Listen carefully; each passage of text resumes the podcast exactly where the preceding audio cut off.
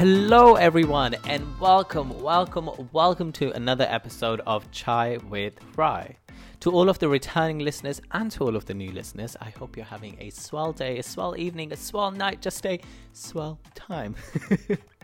Chai with Rai is a show I like to call my digital jukebox of hidden gems, in which I reach out to working creatives in the entertainment and fitness industry.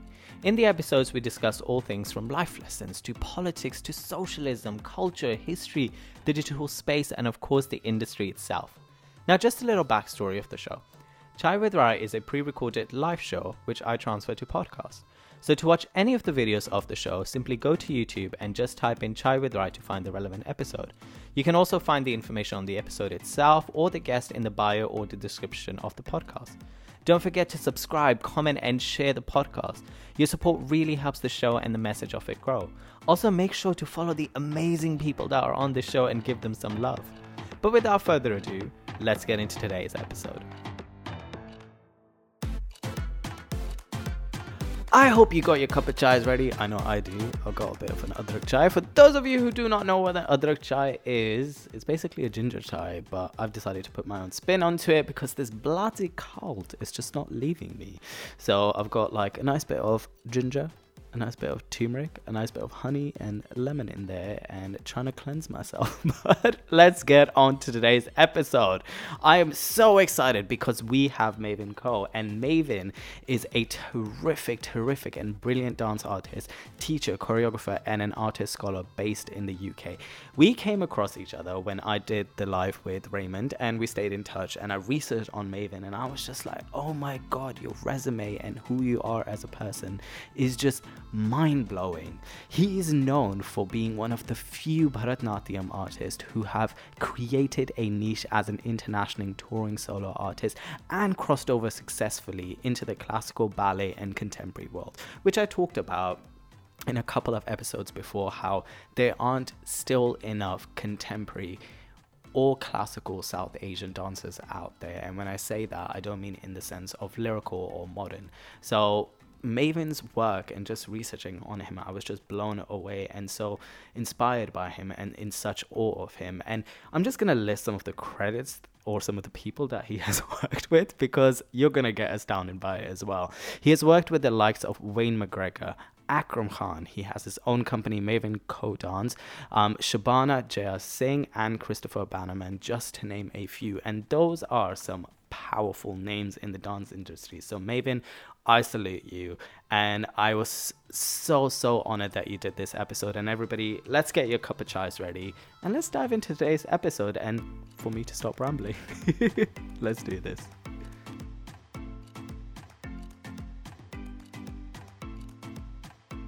I was watching so many of your interviews and I was like, wow. Just like the people were going through your resumes and there's this what is this Sankatha or there's this um, beautiful lady who's pronouncing everything right and I was like, I'm gonna butcher all of these, I know it. well, first, of, first of all, I apologize because I look like shit. No, you don't. You actually look better than me, and I love I love the color of your shirt, by the way. But before we get into all of these, I like to warm up all of my guests, by the way. So we're gonna play a quick little game, and I love your t- uh, your mug's color, by the way. It is called the five second rule. I will name something, so I will give you a category, and you have to name three things within five seconds. Are you ready to play the five second rule? The first thing you have to do is name three apps on your phone that are a must that you cannot live without. Are you ready? Yeah. And the timer starts now. Uh, Facebook, Instagram, and my emails. Wow, that is you're the first person to ever get that right. Everybody always struggles. Name three songs to listen to get over heartbreak. Go. Oh, Diana, uh, uh, Donna Summers. Um, oh! God love you, baby. Um, I love to listen to like um, uh, all Malay songs actually. So I, will say it, Guitar and Jiva, you wouldn't know it. And uh, probably I like to the heartbreak part of it. So I would go like with old school Whitney Houston. Okay, cool. You do know five seconds was up, right? Yeah, whatever. yeah. all right. Three things we will find in your fridge. Go. Butter, eggs, and rice. Butter, egg, and rice, all in the same. Name three animals starting with the letter M. Pass. Wow, it's so. Name three Take That songs you would sing while showering. Uh, want you back? That's it. That's it. That's it. Three that times. is, That- is that is really bad because I I was a huge I mean a huge take that fan. Like I cried when they broke up. Yeah, which is was going to be one of my first questions after we did like all of our like hellos, how have you been, and blah blah blah.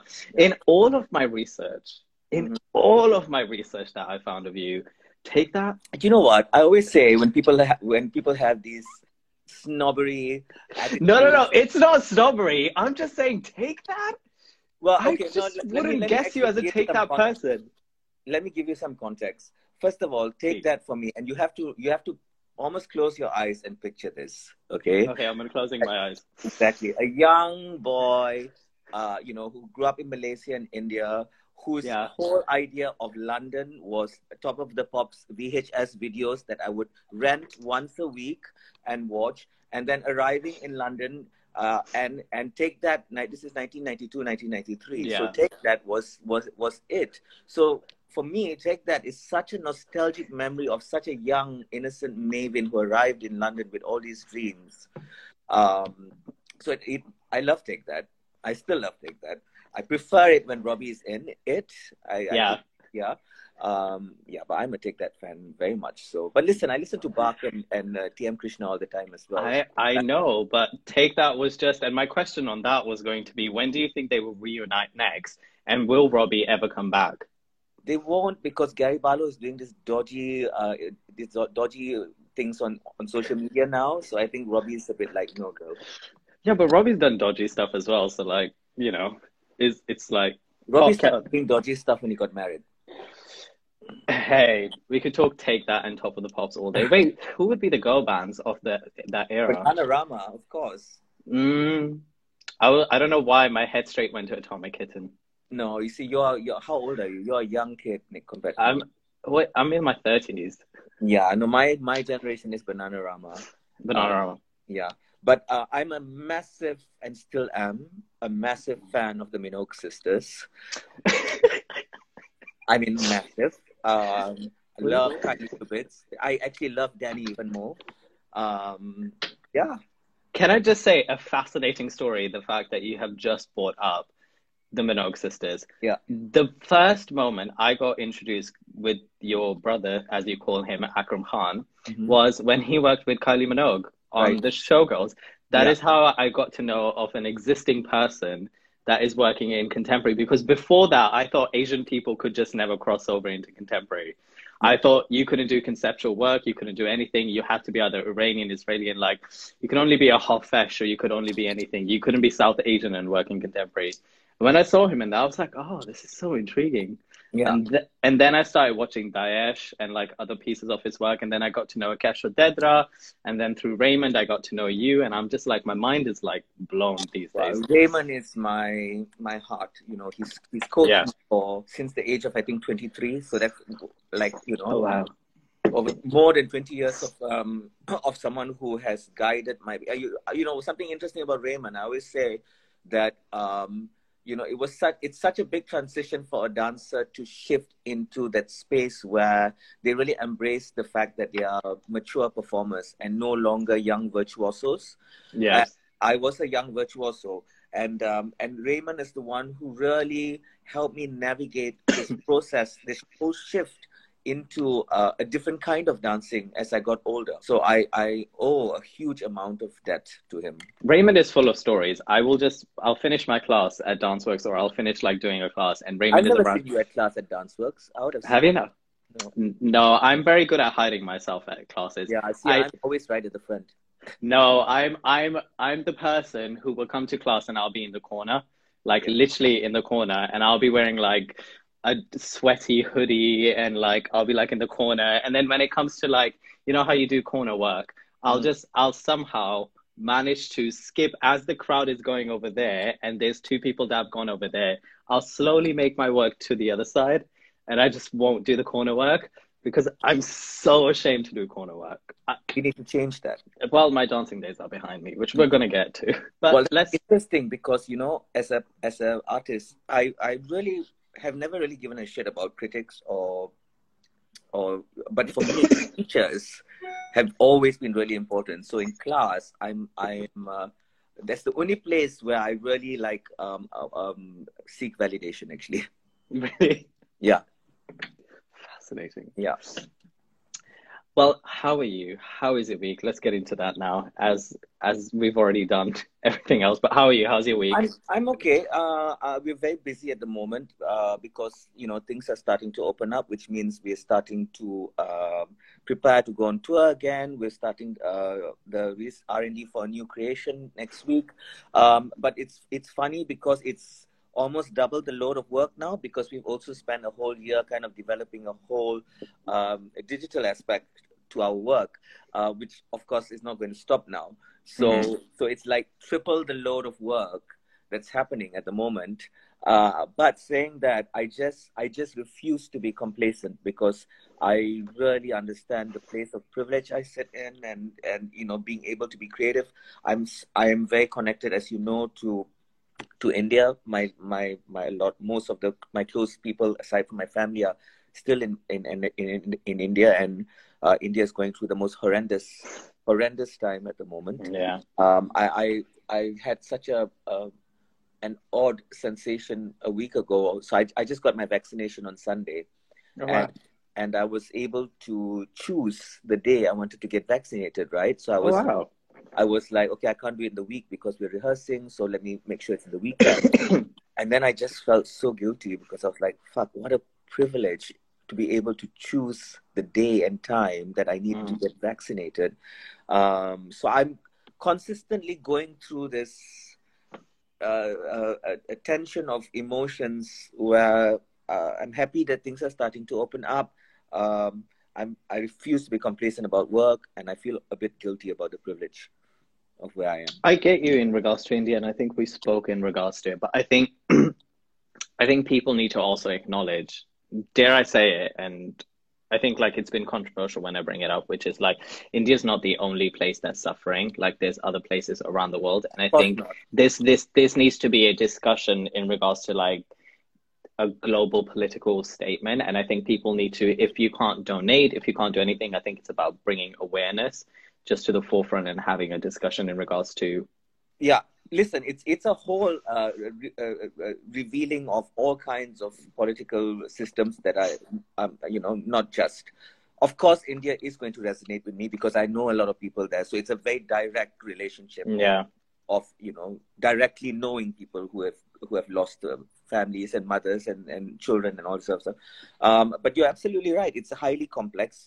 I'm also at the grand old age of 45, a bit cynical about whether true change will happen. I think I think we uh, we belong to a system where it's also very easy to um, um, assume that we can solve problems by you know very quickly kind of you know uh, uh, um, fixing a problem mm. For you know issues that are going to take very long and challenging times of understanding and listening and negotiation. So this, yeah, this makes me a bit cynical, I would say. Um, of course, you know, we were all kind of engulfed and are still engulfed in the politics of, you know, racial injustice. Um, and I kind of sit back and, and, and watch, or just in the industry that I belong in, the arts sector, how they are perceived notion of solving the problem is and i just find it very temporary and very um, and still kind of being set by a particular community of uh, people who always will be in charge uh, and and uh, and are still there. So yeah i'm very cynical.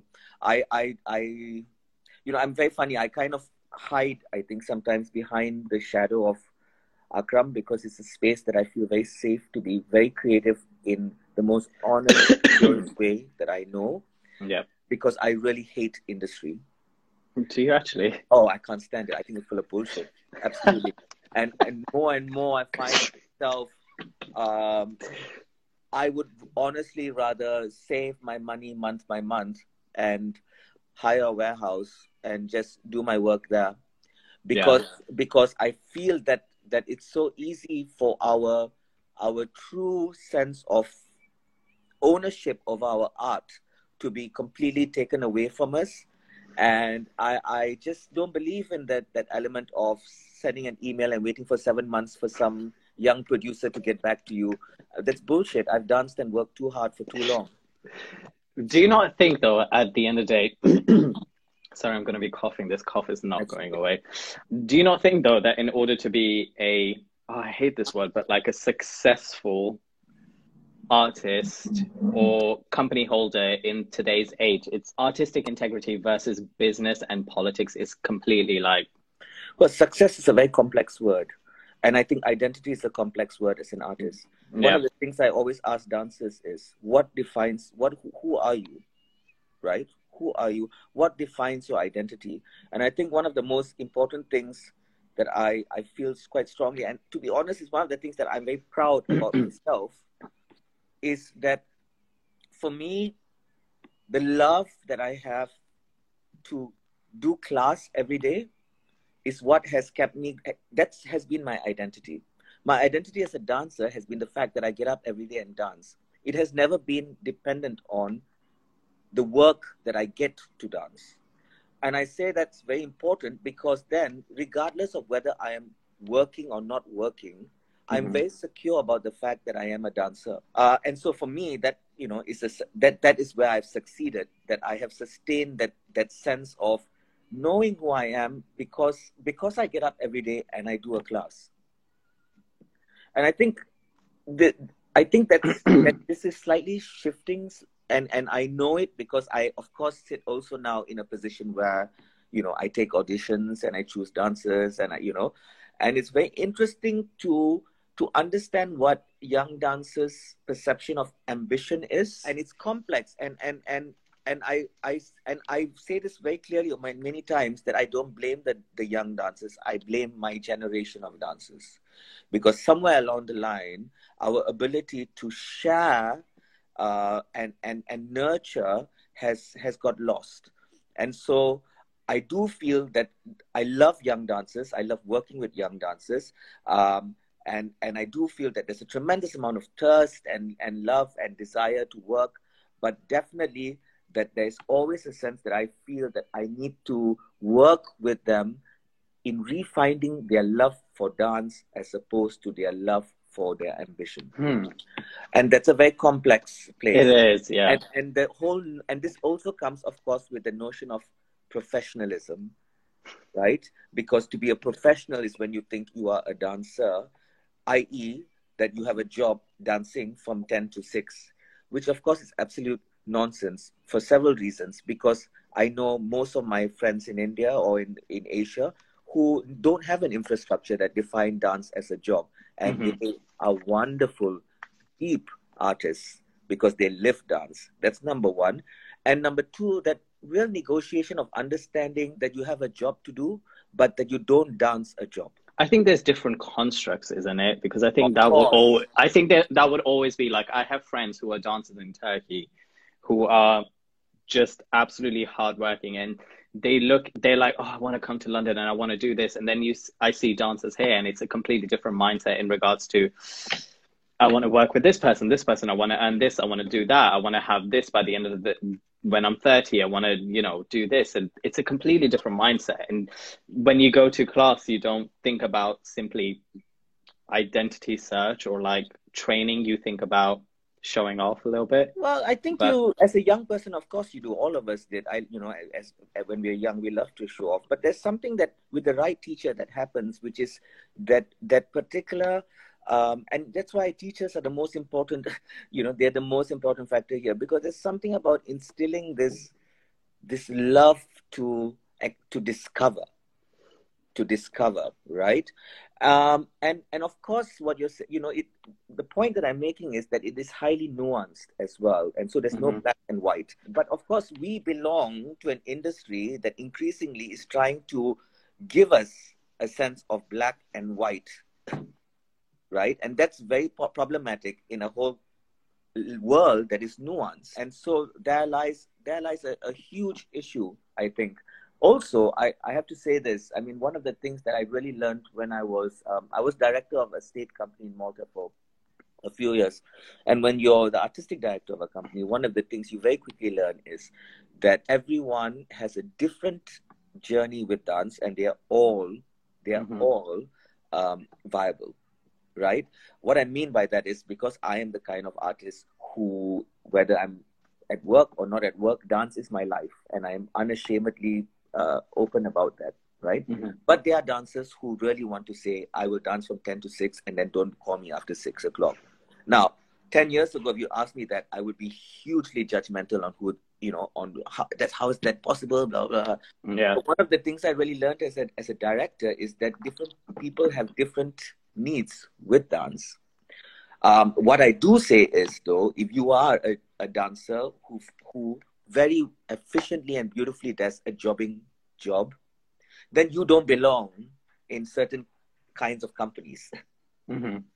that work very differently, you know. So I think it's very important for dancers to have an intelligence or they are intelligent to tap into their intelligence to really understand where they sit, what is the community by which they really feel um, uh, that they belong to, uh, because as we know, even within that industry, there are completely different ways of thinking and completely different ways of embracing this idea of dance. And I think that's important.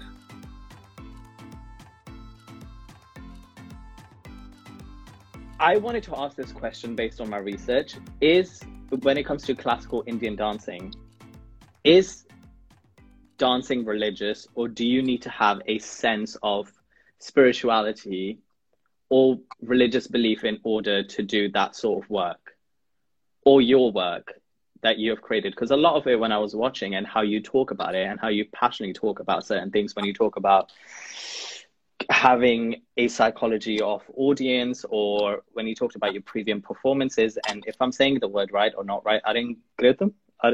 What is Aketum, yeah. Yeah. Certain things. So I just wondered, like, can you be of no faith and simply can you get into the pocket and then call yourself a Bharatanatyam or an Odissi or a Kathak dancer or not really? Uh, you use the word faith, which I think is an interesting thing because I think I uh, I don't think you need to um, uh, necessarily be someone who believes in the kind of um, philosophical tradition of, of Hindu Hinduism, right? In terms of you know gods and goddesses and stuff like that. Um, uh, uh, but I think you have to have a tremendous conviction of faith. Mm-hmm. And what I mean by faith is um, it can it can kind of span a concept of energy to a concept of something that is transcendental uh, to something that is virtuosic but that, that there is a conviction about that now, I think what is important for me, and this is after so many years of dancing, right, um, is that when you talk about dancers, right, I think at that point you really kind of define an Indian classical dancer, a Bharatanatyam dancer, a Kathak dancer, a ballet dancer, a contemporary dancer, blah, blah, blah. But after so many years of working with so many artists, when you start talking about artists mm-hmm. and deep artists, you will find that the manner of approach to the dancing is similar regardless of what the form is. So I can sit and I can coach Alina Cojocaru or talk da- about dance with Alina. And as an Indian dancer and her, she as a classical ballet dancer, the way we execute and immerse ourselves and enter the psychology of the performer is absolutely identical. It's just that I happen to be doing a vocabulary that is that is Bharatanatyam and she's classical ballet. So I think I think there's a there's a huge. I've always said this that there's a huge difference um, when one is uh, um, uh, working as a dancer and when one starts starts to. Of course, you have to go through that dancer phase, but when one starts to delve into a journey that is about being an artist. Um, because then all those elements, like God, uh, of, of form, or steps that define it as being this is Bharatanatyam or this is ballet, become very incidental. These things are very um, intangible, you know. And one of the things that I've really learned over the years is the power of the intangible in dance, which is ironic because dance is such a tangible visual thing that one sees in front mm-hmm. of them. But when you have a great artist in front of you, it is everything that cannot be seen that suddenly becomes an experience. I agree with that. I think there's a lot of performances that I will watch. Um, for example, I have like one of my best friends, she works for Hofesh, and I watch her and I said to her, I went to watch clowns or I watch Rambert performances on Akram, and I'm just like, I watch it and it's just movement. And I think about so many dancers that can do that, or so many people that can move like that. I was like, what is it that separates it? What is it that, because I can't sometimes understand it. So is it is it just that I'm too dumb for it? I just can't oh. understand it, or it's it's something that's much more profounding, or that I just cannot relate to. Yeah, I think, it, I think it often depends on who you see. Yeah. you know, you know, many people sometimes when they say to me, I went to see a ballet and I didn't get it and I feel really stupid about it. And I'm like, well, maybe you just didn't see so- someone amazing because, yes. because I, uh, you know, I know that, that, you know, some, sometimes when I sit in, in uh, a good, I'll give you a good example. Um, um, when I was once, um, you know, I coach Akram's work a lot and they were doing Until the Lions, which is in the round, was in the roundhouse Yes. Right. Um, and Until the Lions is a highly complex work because it's based on a on a section from the Mahabharata with Amba and Shikhandi and, and uh, uh, Bhishma, and it's you know it's very complex story already, and then set within this kind of contemporary abstract uh, space, and uh, it was such a fascinating uh, moment because at the end I I know all the dancers well. I coach them so much. They're all like my kids, and I know the work so well. Um, and I was, and I just started to cry. And the amazing thing is, uh, I could feel, you know, the roundhouse is massive, and when you can feel the whole of roundhouse just have this, sus- and and you could hear little uh, people sniffling, right? Oh God! Right? And for me, what was amazing is I, who know all these dances and know the story so well, blah, blah, blah, still found so much in it that moved me so much. And 90% of the audience who didn't have a clue about what the story was mm-hmm. also were so moved that they could cry. That is that is when performance transcends really culture, mm-hmm. form, yeah. Uh, because one of the one of the interesting things with akram's performances is many times we have audiences that have never come to see dance. So yes then what is it that that has that has transcended any sense of them feeling the need to understand? And one of the biggest things that i've learned from him when i coach his work is that and it's a very specific uh, direction of course not everyone wants this but his main thing is always the work has to touch first and then later become something that they can think about. He never wants the work to be something that audiences have to think about. It's never from an intellectual perspective, it's from an emotional experience perspective. And then, hopefully, that the work is crafted well enough that they will leave the theater and three days later they'll be able to sit and analyze it in like a good Almodovar film. right? and that's a very specific approach. Yes, it's a very specific approach, um, but it's one that I believe in tremendously, and and and I think you know there lies also that conviction for me with Akram's work. I, I I'm so convinced by it uh, that that it's such a it's such a, a privilege for me every time I restage it or coach it or yeah teach it.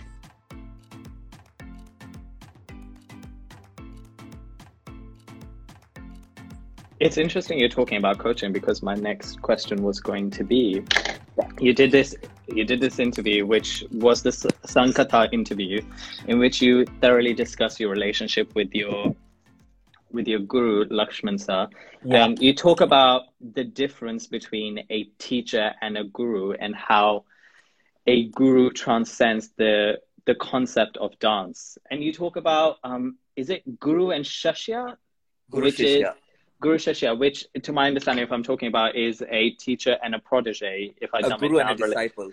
A guru and disciple. Now that you teach and you coach, what would you say? Where would you sit? I'm a coach.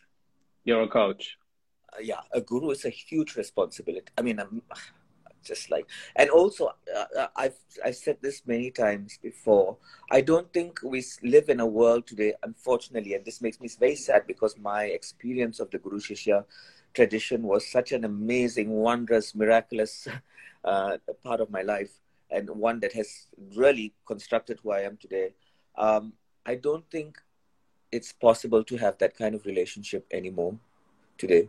And I know a lot of Indian dance teachers call themselves gurus, uh, but I do think that, that there's a difference. You know, I was a 10 year old kid and, and this master saw me and said, come and live with me. I mean, I don't think any, any, one, any parent would just send their 10 year old son to another country mm-hmm.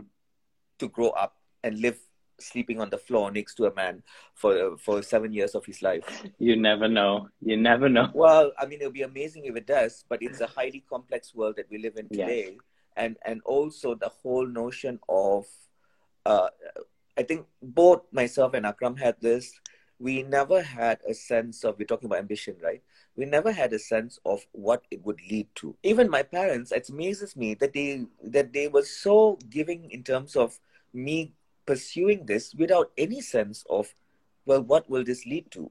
Mm-hmm. You know, and that element of not expecting something from it has been the biggest gift for me because when again it leads to that thing whether i'm programmed or whether a producer likes me or whether i'm uh, performing or not or not performing i know that dance is my life for my whole life and no one no one can take that away from me i'm not dependent on anyone to keep me dancing and that's a hugely empowering space to be in but don't you think? I think at the end of the day, if you melt down everything, it's about life experience. It's about of the course. energy, the relationship. Do you?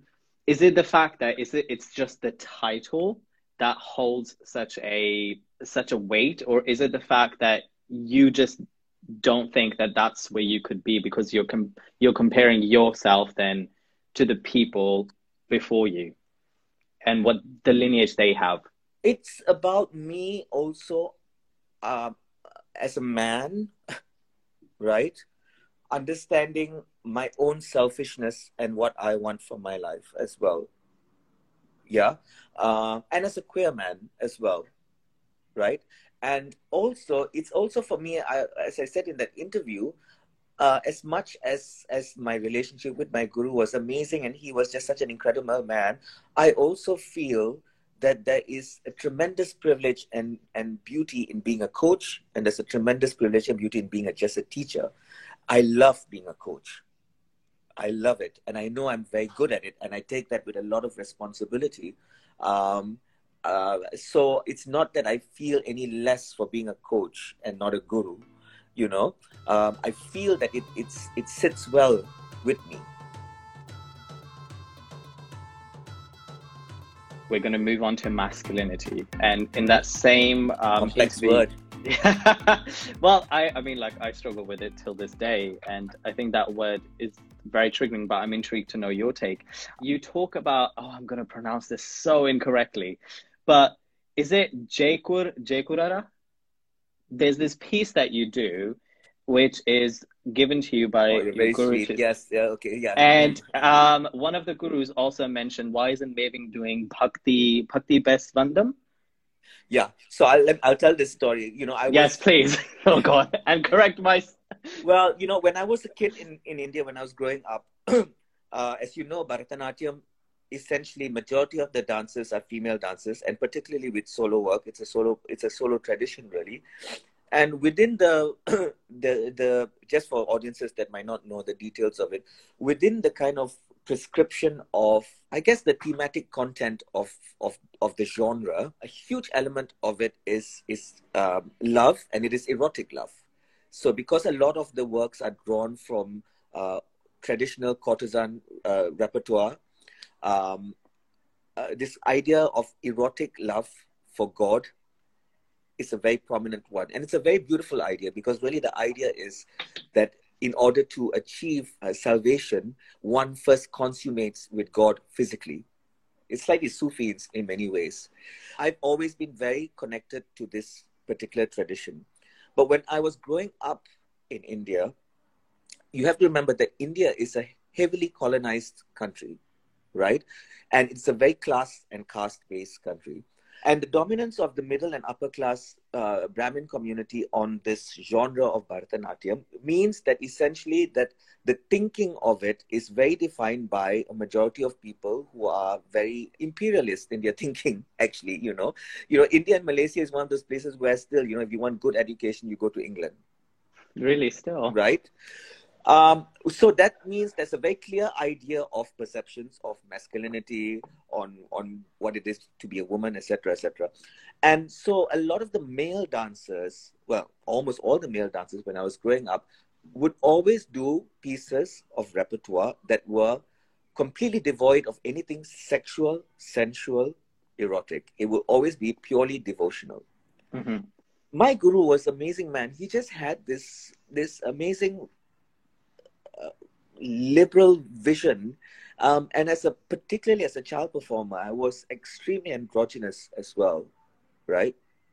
And so, and I really uh, lent myself to these kind of courtesan pieces, mm-hmm. if you like and you know by the time i was i was 16 i was very lucky i was spotted and i was really performing in main slots in the festivals and stuff like that. And so yes that particular in a wrong long way around i'm coming to that story. So no, one, i was i was inaugurating a, a, the season of of one of the festivals and i was performing a, a piece a long piece, which was from the courtesan uh, uh, uh, uh era. And one another senior male guru came up to my guru and he said, uh, "You know, why is Mavin dancing? You know these these pieces you know he as a he's a man he should he should be dancing um, devotional pieces and my guru is so sweet. I won't say it in tamil because in tamil it's more beautiful. But he said you know Mavin doesn't have i don't want him to to dance like a man.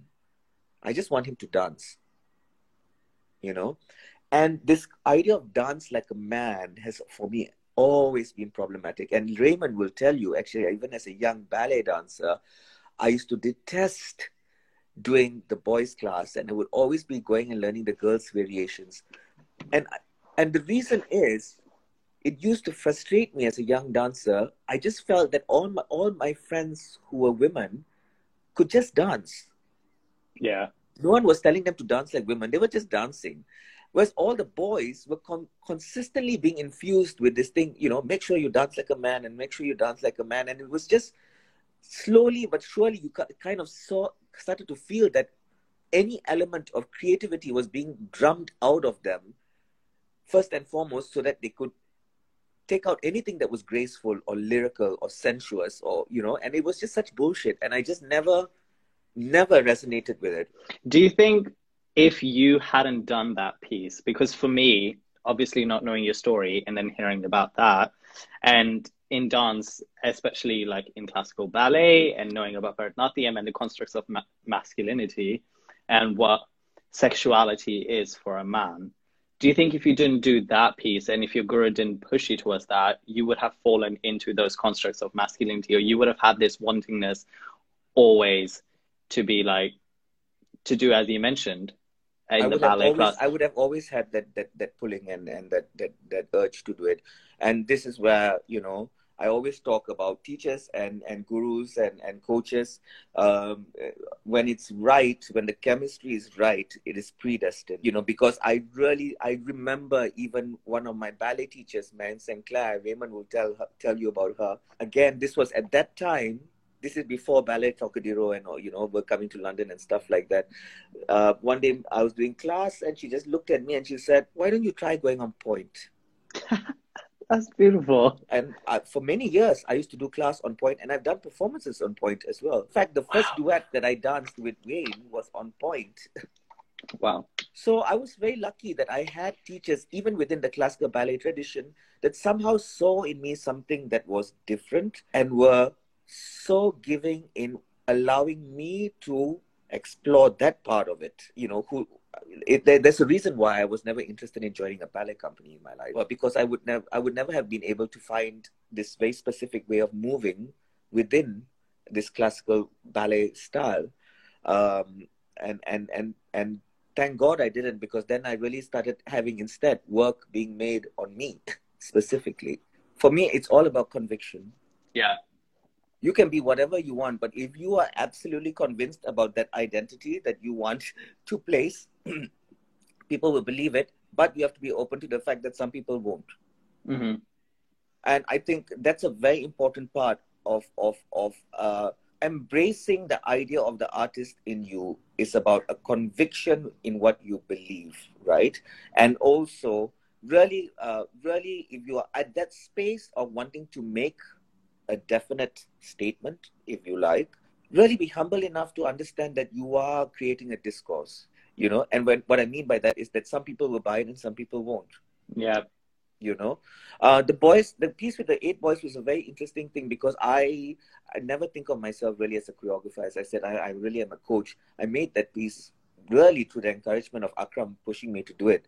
And it ended up being a very very successful piece. But i think one of the the strengths of the piece was that i wanted to make a piece that i knew i would never be able to dance myself. So everything about it in a way the hyper masculinity of it was mm-hmm. because uh, because it's just something that I could never dance. And and similarly, it, the way I dance is not something that those eight boys uh, are in a space to find yet.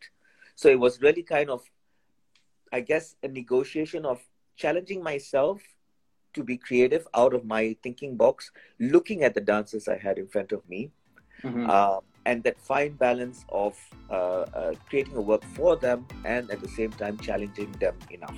Yeah.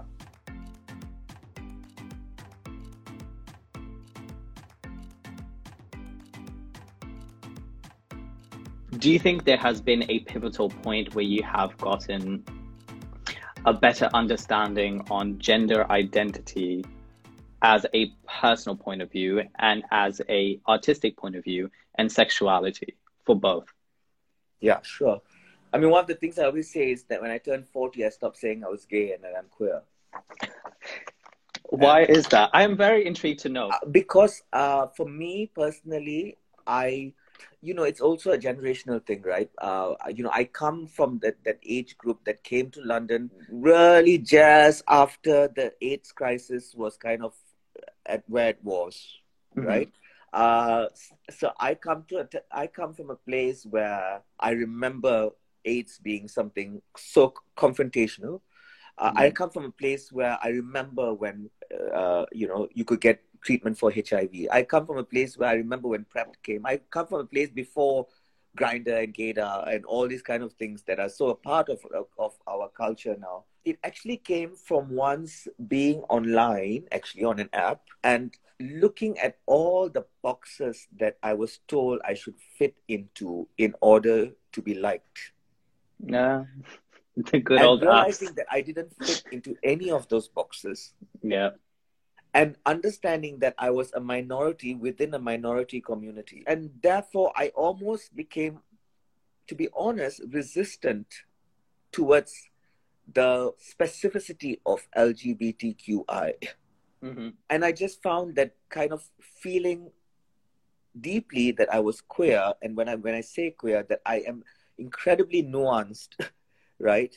in, and and I remember having a conversation with a friend of mine and talking of actually about just sexual uh, attraction and saying I would never want to be in a position where if I found a woman attractive, mm-hmm. then my head would say you're gay and question me, you know, uh, because if I talk about just being attracted to energies and bodies and stuff like that, I want to have that capacity to be absolutely open and embracing.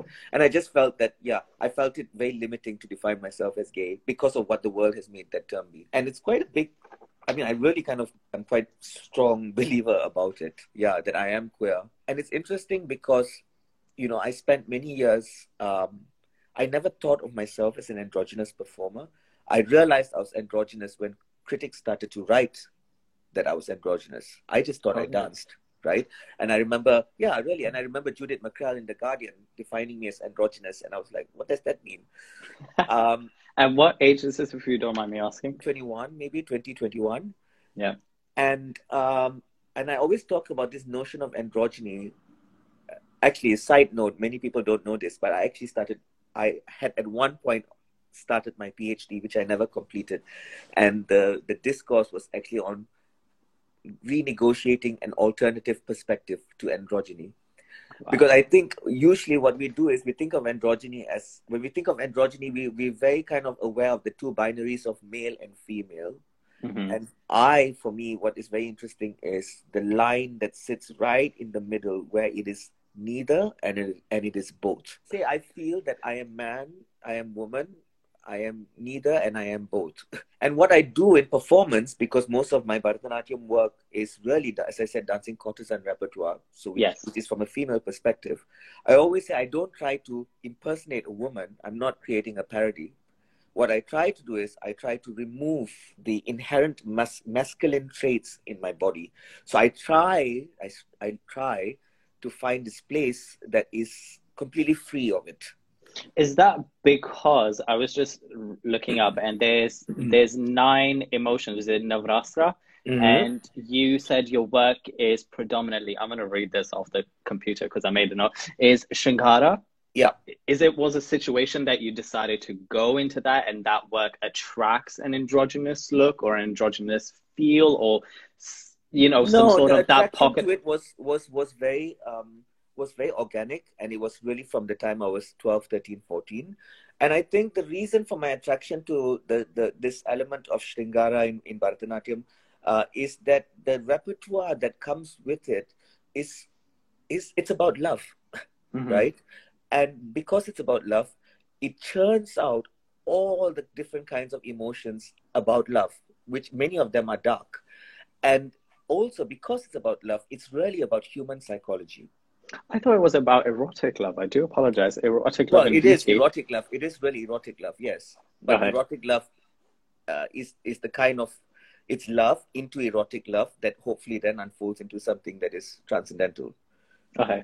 Yeah, but because it deals with human psychology, and and this is an important element, I think, is that um, I really started to rigorously delve in a particular process that was never about me acting out a role. What I mean by this is if I was dancing Radha, right, I don't try to play Radha. I don't try mm-hmm. to become this 12th century character. I really, and increasingly so, of course, I really uh, understand the psychology of Radha in this particular text. And then for me, it's about Radha's voice being spoken through Mavin. So yeah. it becomes a conversation of me as a contemporary young queer, well, young, old queer, queer person with this with the voice of this text. So i always say you know sometimes people say you know oh you're so honest. Well i have nothing to hide because when i stand on stage everyone sees everything about me and that's what i want. I want them to i want to instead of constructing a performance persona i want to strip all of it and be bare on stage. Which means that even in chennai yes. the most conventional, conservative, classical, traditional audience, they see everything about urban queer Mavin on stage.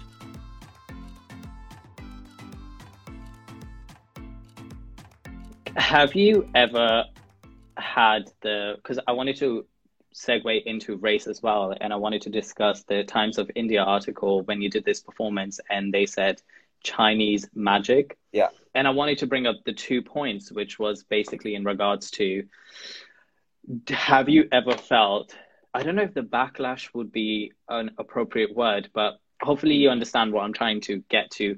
Being South Asian in this industry, in terms of like having a minority syndrome or like you know sometimes being racially boxed or stereotyped and then being queer has has that have you ever felt like a backlash of that, especially within the classical community and especially in India?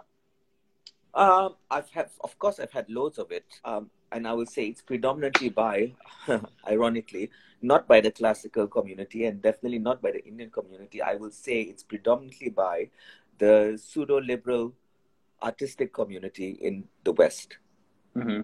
I've never feel felt so foreign in my life because when we talk about cultural diversity, it's very easy to try to un, uh, to try to place it within the framework of skin tone, mm-hmm. right? But diverse thinking is complex. Agreed. Right, and so it's very easy to have a group of people sitting on a board or, or in a committee or, or being programmed that have different skin tones, but all think alike.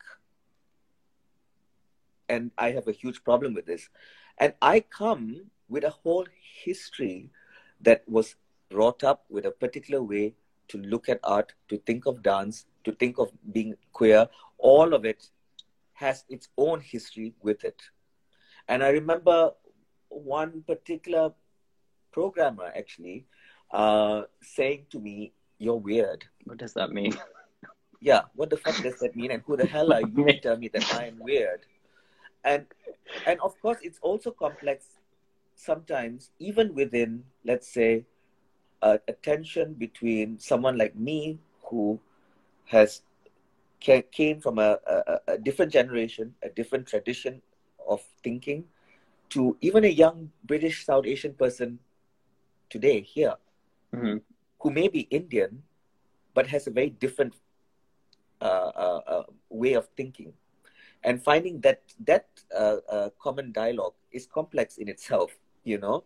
So I always say it's so ironic for me actually in the most conservative, traditional spaces, I've actually felt the most liberalism Mm-hmm. And in the most liberal spaces, I found the most pseudo pseudo liberalism. It's a very. I'm gonna. I'm gonna write that word down. I love that word, pseudo liberalism. Well, you know, I, I, I, always say, you know, even when we talk about, you know, uh, uh, uh works of, that, that are queer or that about club culture or, you know, and I sometimes I sit and look at this, at these people who talk about it or write about it. And I, you know, when you're kind of going, you have never been in a club at like nine o'clock in the morning, like in some underground. Like you haven't. Like, don't read the Time Out magazine and try to tell me what that's about. Do you know what I mean?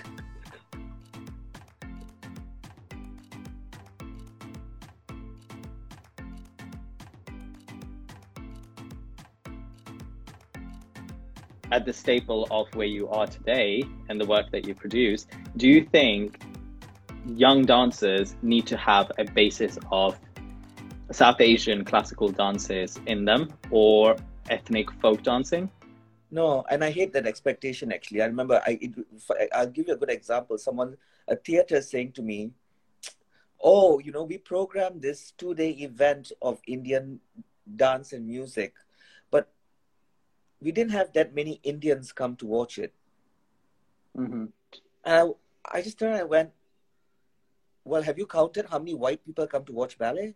Like, why is this there an assumption that if you put Indian dance, that it is Indian people that are going to see it? We're not going and, uh, you know, knocking on our neighbor's door and, and if they're white saying, oh, you should go to see ballet because you're white. So I, this, yeah, I, I've never kind of understood that, that, that um, expectation uh, because you're either inclined to love art or not, you're inclined to love dance, or you're inclined to be creative or not. Let's say it this way mm-hmm. right? And you're pulled to what you're pulled to towards. Yes, I'll, I'll say this. Uh, of course, when I see um, uh, um, really communities in in the diaspora, you know, like in East Ham or in Tooting or you know, the uh, Harrow and stuff like that, um, and the amount of dance classes, Indian dance classes that happen there, and you know, young kids going. Of course, there is a value, and, and there's absolutely a, a, tremendous worth when young kids who are growing up in the diaspora have a sense of of um, a cultural anchor, if you like. But in the sense of if you are a performer, is what you're talking about, and you're mm-hmm. South Asian, it would upset me if South Asian perform, uh, South, young South Asian uh, creatives felt that in order to be validated, they needed to do a bit of Indian dance to be authentic. I think that's a huge problem. I think my perspective have or has always been from the perspective of there's a lot of South Asian performers that I know that will use the color of their skin tone or the fact that they're brown to fill quotas and to get in. But in terms of having knowledge, speaking the language, knowing the culture or the actual heritage, in terms of even if it's dance, they have no clue about. And just because mm-hmm. you, they might go to a couple of Bollywood classes and they might know a dance, all of a sudden you look on their spotlight page and they'll say Kathak expert, yeah, or like yeah. Bharatanatyam expert, and it'll be like, yeah. Are you? And but when it comes to hip hop, they'll go to like hip hop classes like vigorously. And when it comes to like ballet, they'll go to Northern Contemporary or like Laban and they'll go and train at all those things. So I think that's where my question came from. Or even if, let's say, a commercial dancer who's South Asian decided to audition for Akram or yourself and they had no knowledge, that's that's where it came from. Yeah, I, I, in that example that you just gave, I wouldn't have I wouldn't I wouldn't have an expectation for them to have that knowledge. If they have trained from Northern Contemporary Dance Schools and they're shit hot, they would be accepted based on that. Because if they came in as Indian dancers, our standard of the kind of Indian dancer that would work with us would be so would be, you know, really yeah. someone who is so uh, yeah, I, I you know, and, and if if if they are going to be more rigorous with going to hip hop than a, than in, than a Kathak class, Maybe it's because they like uh, hip hop more. I get what you mean about you know ticking the box, but uh, you know from my experience of all the actor friends I have, they do it anyway for everything. You do go horse riding, and it's like yes, and I'm like yeah, I went when I was five. Yeah, but there's such a loss of culture. I think there's such rich tradition. Like I wish I would have been allowed to experience so many things and been so many things, and I'm just yeah. Maybe I think it comes from that. But I think if it's about culture, I think there are so many other things as well that are there that yes. for me are more important for them to become aware of and to to be able to experience you know because i think it takes a this is how i feel about training and this is where when you talk about communities and teaching kathak or teaching indian dance and someone just it takes a very good teacher to impart the depth about culture to someone. Agreed. You know, so I guess, I guess, I guess, you know, it's, yeah, I just feel that there are other ways for them to kind of permeate themselves into that kind of sensory element of it.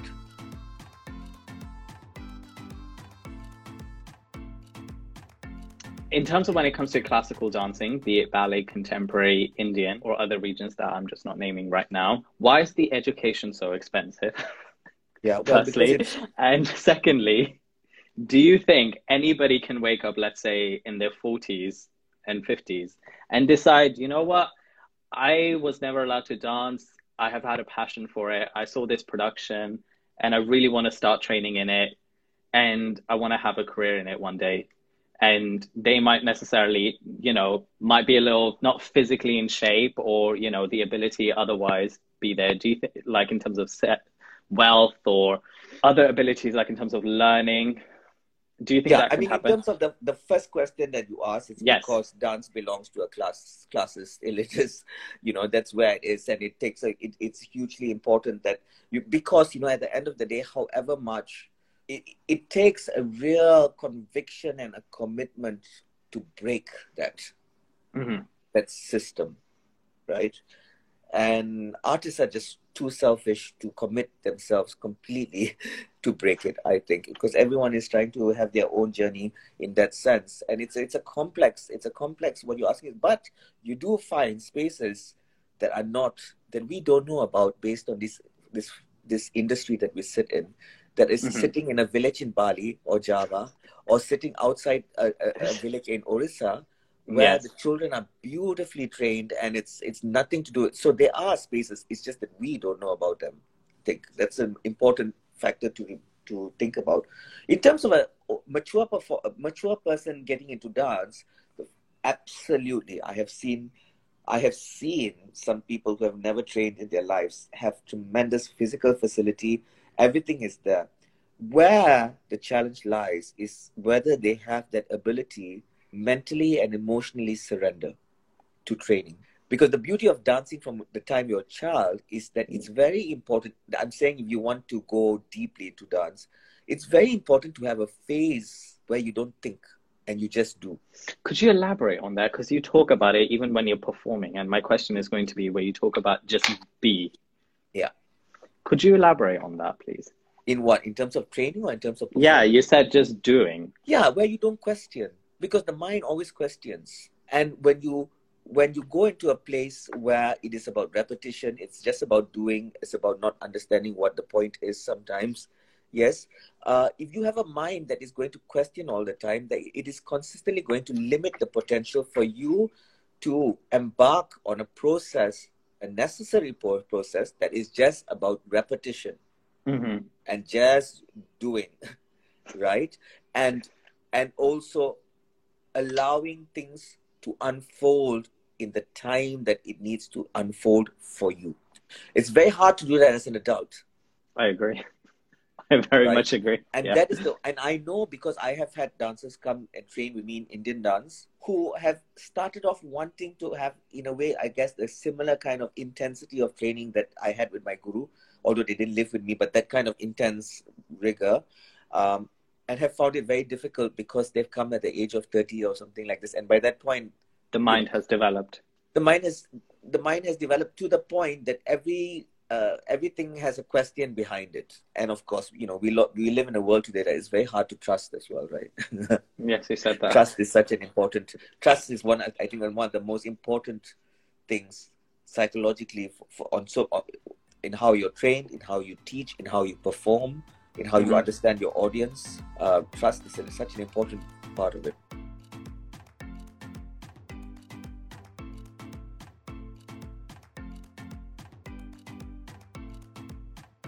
in terms of your creation now, shifting gears to that, it was very hard for me to find an exact answer to this. So I just want to ask this. You did mention on it, which is like if something doesn't interest you, you don't do it.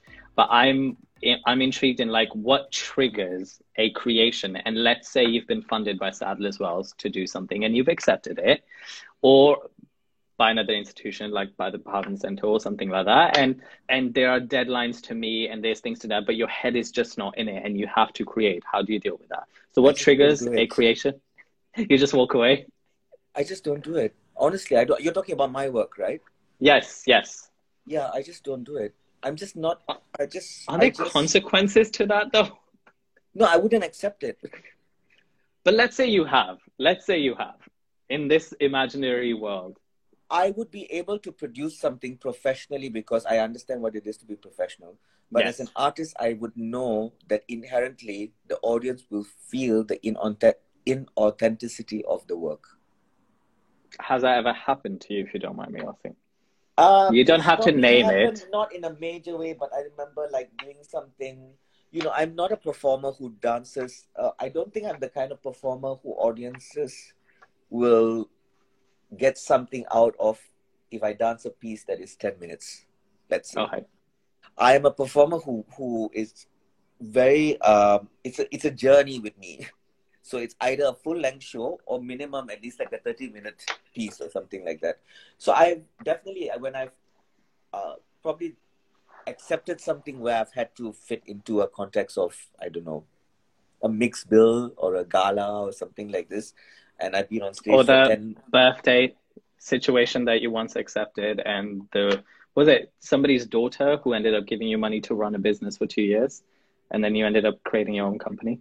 Yeah, yeah, but I'm I'm just not that guy. So probably in those contexts, um, and also I think you know the more older you get, I've understood what. Um, I've understood with a lot of humility the capacity I have and the responsibility I have uh, because I know when I am in it, the potential I have to touch. Mm-hmm. Um, and that comes with a lot of responsibility. I know that I have the potential to uh, to go somewhere uh, in a performance space and hold it so that yes, I, I can make a thousand people cry. I know this. I oh, can. God. Oh God. I can in the right way. But yeah. that comes with a lot of responsibility, tremendous amount of responsibility. And so once you start understanding those things, you know, uh, then doing things that don't touch and don't reach that level of, uh, you know, uh, feel, yeah, they feel insincere, insincere, insincere. In- and at, at this stage, then you kind of go, well, why, why, why, you know, it's like a good example I'll give you is many times people ask me if I will do an Indian dance work without live music, with recorded music. Oh, really? And I always say no. I've never ever danced to recorded music for Indian dance because I know I can do it. I can yeah. execute a piece, but I know my strength as a as a with live music and my my ability to improvise and you know all this kind of stuff that the audience will never get really what Where- they've come for. But what, um, going back to the first part of the question, is what triggers a creation for you? Many times, to be honest, what has triggered a creation is a need to do something that I that has that has inspired. I've I've had a very weird career. I've not I've not I, I've I've always feel You've had a I- very rich career, can I just I say? have a rich career because because because I have been around and I have Yeah. been consistently in practice. If you really look at the amount, for example, in London that I dance, I don't dance in London that much. I dance in India the most. hmm The last time I danced the solo work in, in London, a classical solo work, was like in 2017 or something like this. But um, uh, so why I'm saying that is I'm not someone who is regularly funded like three times a year by Arts Council and uh, all this kind of stuff. I'm not. Um, which for me has today given me tremendous sense of feeling uh, that I own my my journey. And so yes, when I want to do something, if I read something and there's something about Sita that I'm absolutely intrigued in, honestly, I'm the kind who will go and get a loan and pay for it and do it. When was Man to Monk? Wasn't that recent? That was no, that was like 2018 or something. Oh, I was trying to find a footage of that. I only found trailers. I'm not like I was very disappointed because I wanted to see that before. I was in. I saw lots of your Bharatanatyam solos, hours and hours of it. The piece that you should see me do, which is for me is still the piece that I will go back to dancing, because it is a piece that I really Please don't say Swan Lake because I tried to find No, footage of it's a piece by a choreographer, a Spanish choreographer called Ivan Perez Aviles. Yeah. Uh, it's a piece. It's a duet that was that was restaged on me. It was made for an amazing dancer, Marina Mascarell and uh, and uh, Christopher Tandy, and then it was restaged and uh, for me and a and a very young dancer. He was 23 when he danced with me, uh, and I danced Marina's role. So it was made on a woman, and I ended up. It was restaged for me dancing. It's about a half an hour piece. It's a it's a it's a duet piece, and it was one of the most fulfilling experiences that I have ever had in my life. It changed the way I dance. Say that one more time so we can all go watch it. It's called Kick the Bucket, and it's a duet that was made by Ivan Perez. Okay, I will. I will put that on there, and I might watch it tonight. and I'll tag you in it. Is it on? Is it on the YouTube? Is it I on the National so. You Ballet? have to Where is it? ask me very nicely if you can have a private link to it. It's, it's it was just a stunning piece, and and uh, I learned so much in that piece because when uh, there's a section in that piece where uh, you know they're dancing, dancing, and then suddenly he starts to tickle her, but really start to tickle her. And when I was learning, when they came to stage it on me and they sent me the video, uh, as from the tickling, it's so extreme that she starts to cry. Anyway, she start she starts to cry, and then it stops and it goes into silence, and he picks her up, and and the the subsequent section used to be called the blind section, right? Okay. And so I learned it, and then I remember trying to make myself cry, yeah. right? And having to work so hard. Ivan was so amazing. And then going into this section, which was the blind section. And I remember Ivan working so much with me and, and Celia, an amazing ballet mistress, and finding the space where I could let go of my ego because the reason I found out that the reason why I needed to cry was because my ego wanted to feel good about crying. Because I felt that if I cried at that point, my ego was saying I, I, I was such an artist to go there. yeah, it's interesting. It's I was like, what? So the ego is such a big part of us, right? And then to dance this section called the blind section, and Ivan kept saying to me, blind inside. Yeah. You need to find a space that your whole energy, your body is is blind. And you know, I talk a lot about this thing about not performing and being, right? And this was the piece that guided me into a manner in which how I started to find that as an artist. This piece. It wasn't Bharatanatyam, it was this particular piece by Ivan Perez.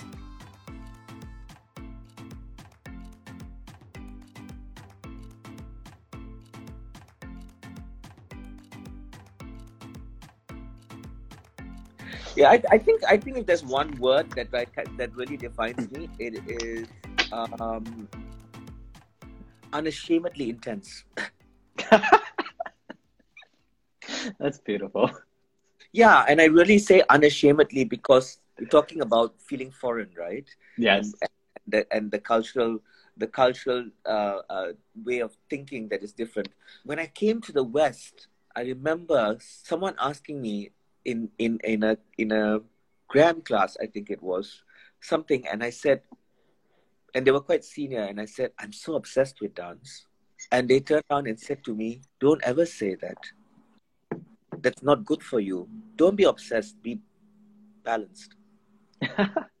and they made me feel so bad about it. I remember.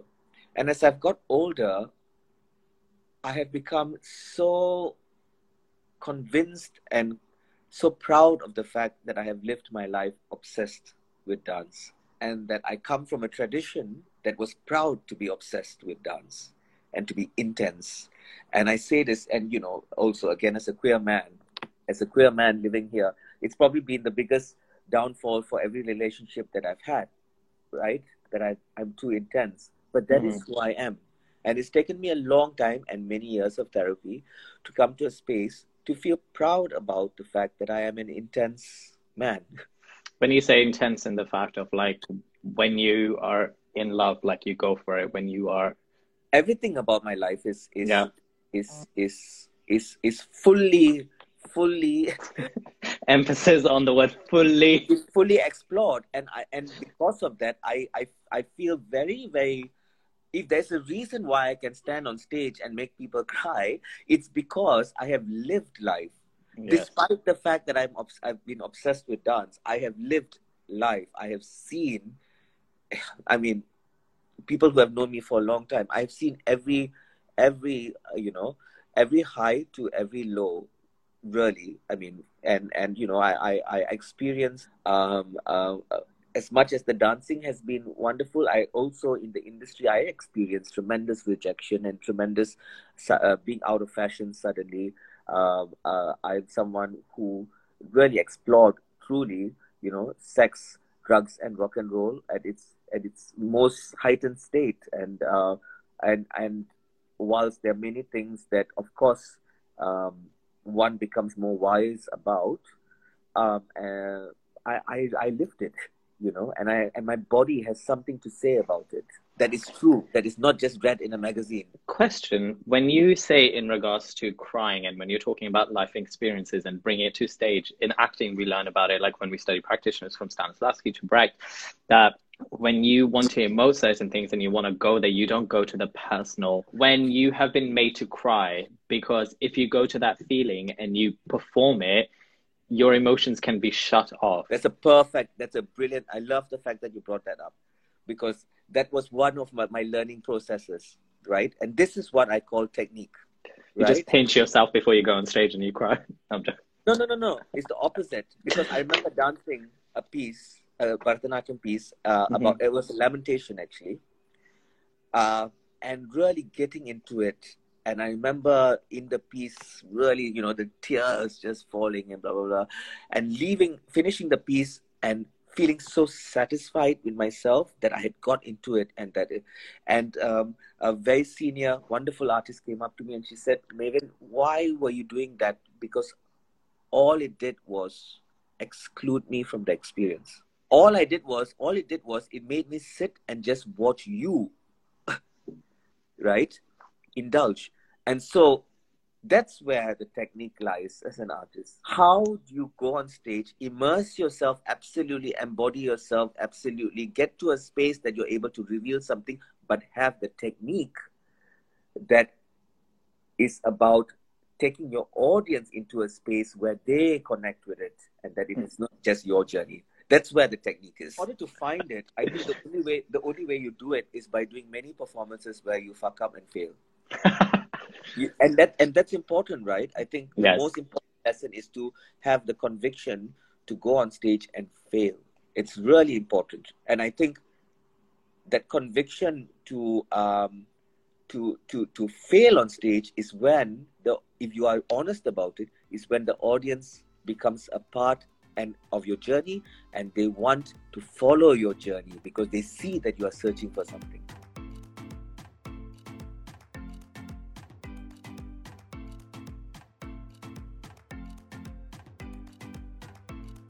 having done so many roles and productions and things like that, and as a performer, the vanity, the ego, the failure aspect of it, do you think you you now can genuinely be in that space when you go onto stage and just be? Yeah, after 10 minutes. Uh, absolutely, of course, when you first go on, still, you want to show, you want to prove. And Yes. particularly, I always say, and this is I, this is where I talk about the contract with an audience, with a classical audience, particularly as well. Uh, uh, you know, as a classical dancer, whether it's in classical ballet or classical Indian dance, you are trained to show. You're trained to be validated for for showing something that is as close to perfection as possible. That's why the mentality is right in terms of how you are trained. That is what the expectation of an audience is to see how perfect you can be. Mhm. And in order for you to take your audience to a place of the unknown, to a place where you can be creatively imaginative and no rules apply, you have to first you have to first prove yourself. Um, and so that's a very important process. And that's why I said that 10 minutes or sometimes 15 minutes is important. Halfway Because- through the show. Yeah. And it's also important that it's not immediate because then there's no trajectory, right? Yes. well. But that element of the contract, the invisible contract that is signed between you and the audience is a very, very, very important one. Extremely important one. Do you um touching this thought just came to my head. Um when you did those performances, there's a specific performance you talk about after yarding rhythm on a Monday at 2 p.m. you performed. And there were some comments in regards to you being the prodigy and all of the work that you've done that I've mentioned and managed to destroy the names of. I apologize. Um, do you feel a sense of responsibility when you create work or when you do things for like let's say Akram or your previous work when you did with Wayne McGregor? Uh, I feel a tremendous amount of responsibility, yes. Uh, of course, with Akram, absolutely. Uh, but I would say that sense of responsibility, and, and this is important to say, a lot of the things that we're talking about now, I, I really want to share this with young dancers, are things that have arrived now. So, why I say that is it's very important not to expect or assume that a young dancer arrives at all the things I'm talking about now in their 20s. The reason why I've arrived now is because I did all those things in my 20s. I went through a phase of being a narcissist, being a show off, being a virtuoso. Yes, all those things, super, super important, where it was about me and it's about, about how much I love to dance. Because I did all of that, and because it comes to a place then that you start to purge yourself of all those needs, Mm-hmm. you then find a place where dance in itself is no longer about me. Uh, I always say, for me now, dancing, my whole body is a construction of voices. I really feel this very strongly. Yeah? Every part of my body, I hear my guru speaking, I hear Akram speaking, I hear my father speaking, I hear my mom speaking. I, it's a full of, it's like a harmony of choruses of, of all the people that, yeah. And when I dance or when I teach or when I coach, I feel the responsible. It's Raymond's voice. I feel many times. I feel the responsibility of their voices and what and how I share their voices to the person or the persons or the audience in front of me. You know, I, I almost religiously believe this with with so much conviction about it. But Mhm.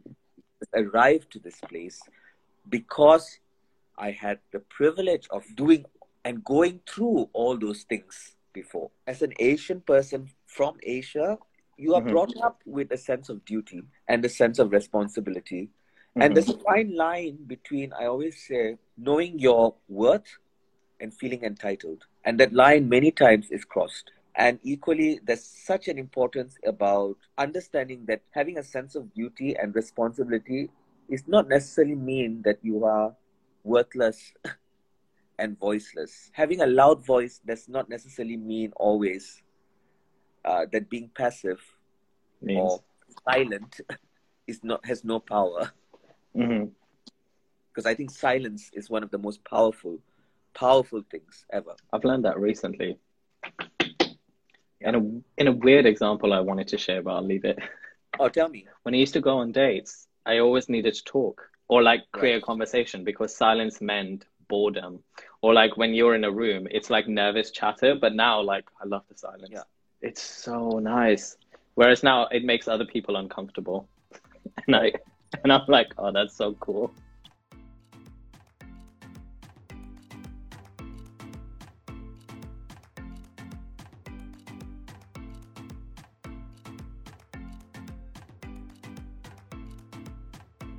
But I Mhm. always say when I walk into a company, uh, a ballet company, to teach my first class, I know that my first class is about proving to them that I have something to say about classical ballet because I'm not white. Why do you think that is? Because there, because um, have you learned about semiotics? No. Semiotics is uh, this whole system, right? That uh, it's about codes, representational codes that people psychologically understand. Okay. So, for example, if I wear a bindi and uh, you know that's Indian, or if I, you know, I don't know, if I if I, my hair is uh, is is is, uh, is pink, uh, it's punk. So it's it's a it's a re- it's a code relation, right? And the power of semiotics is is quite fascinating, actually, and the code, the representational codes that defined things like class, things that have a sense of uh, familiarity hmm classical ballet is familiar as an idea, right? And with that familiarity comes codes of representation that people think are associated with it.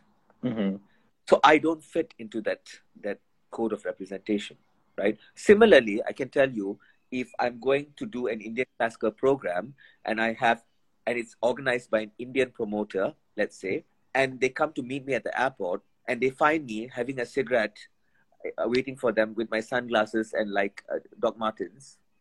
I don't fit into the representational code of what they think You are. this Indian dance artist is going to be. Right? Now, when it comes to things like going and teaching a classical ballet class, you have to remember that most dancers are incredibly, and even myself, I would say, right, are incredibly um, protective, right, of their training space, yeah, and who and who shouldn't offer them information Okay. Right. trust is important, right? Again, so, they want to trust the fact that this person who's going to tell you, you know, you need to you, you need to make sure that you don't sit on your supporting hip and blah blah blah knows what the hell they're talking about because of our ego as well. Because fuck, who are you to tell me? Because I know my shit. I've been doing this for however long. Yeah. It is what it is because it's a whole culture that has been built over years and years that is global. Even if you go to Hong Kong, Mhm. or if you go to Malaysia, I can bet you if I was to walk in with a white female and I'm more experienced, right? The first possible uh, uh, uh, habit would be to assume that the white female lady knows more about classical ballet than me. So I think it's it's it's a it's a it's a patterned history. Now, for me though, the beauty is and I've seen it many times that I can walk into a company class and I can feel, you know, a few of the faces and a bit of attitude and stuff like that. And by the end of the class, those same faces are coming up to me and saying, Thank you so much. That was amazing.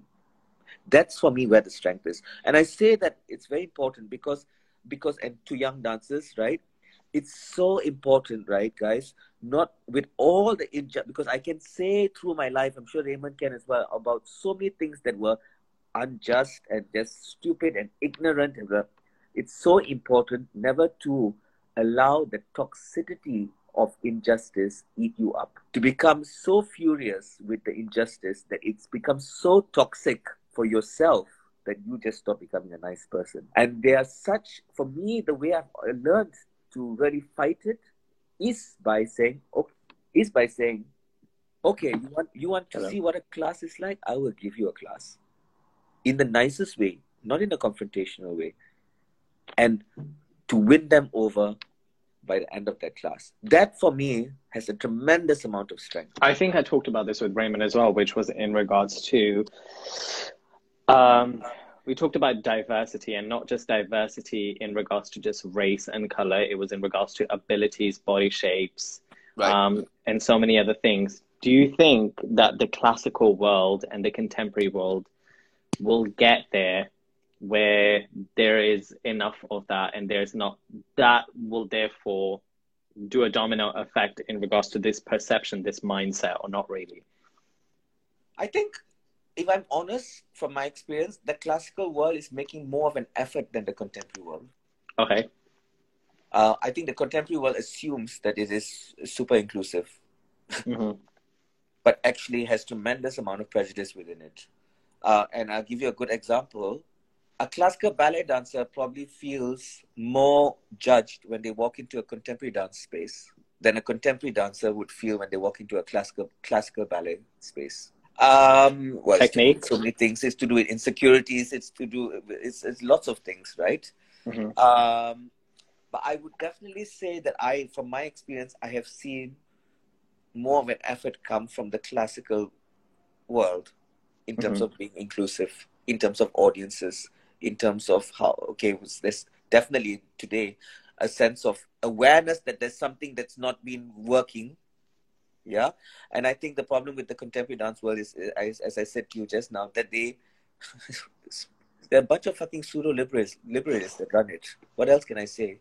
So if you think you're, if you think you're so bloody liberal, and you just don't even understand that, man, half the issues are coming from what you're saying.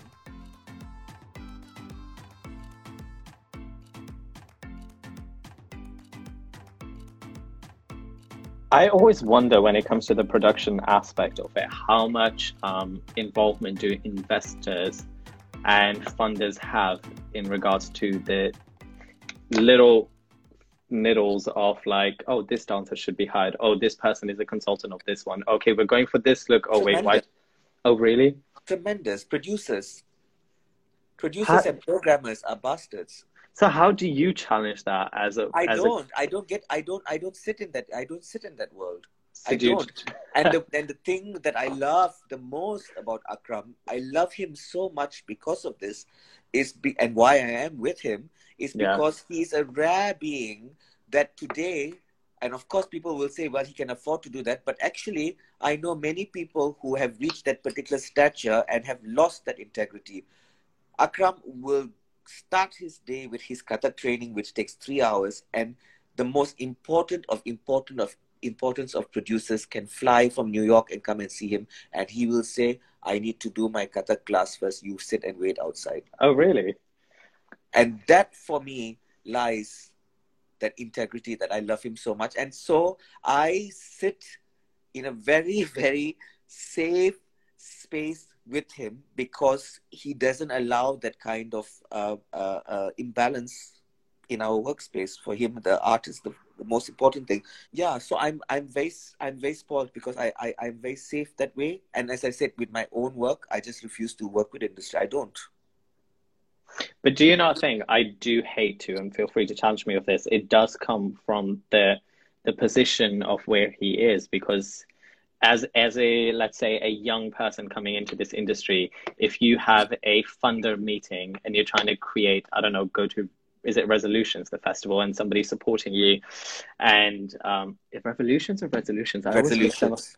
yeah i always mix them up with the bar Yeah. sorry i always say guys you want to go to resolutions and reps um it you can't miss a meeting like at nine o'clock if funders are coming to see you and things like that Well, the thing is, what I will say with him is, you have to remember that I have known Akram and I have known each other since I was 19 and he's 21. I know Akram before he had a penny. He was exactly the same then. exactly the same. What can I say? That's why there's nothing more to, there's nothing more Really, to say that's why I love Yeah. him so much. fascinating Yeah. I I think there's always this perception of bend yourself for I don't know the proceedings of your career. But it comes, that's why I'm saying to you, my love, it comes from the reason for me, I think also why Akram has that is because we were brought up in a very similar way. Akram, whether he has a Sadler's Wells, you know, for me it's so funny, you know, because he's he's going to he's uh, going to stop performing solos, no, and we were talking about it for the external Western world. It's such a big thing because their assumption of him not dancing on those big stages is an assumption that he is going to stop dancing, which of course he is not because the stages, regardless of how successful he has been, have not defined him. What defines Akram, and I know him for so many years, is his mother, his wife, his two kids, and his daily riyaz. That is who that man is. And he will be dancing every day for the rest of his life because there's no way he cannot breathe without that.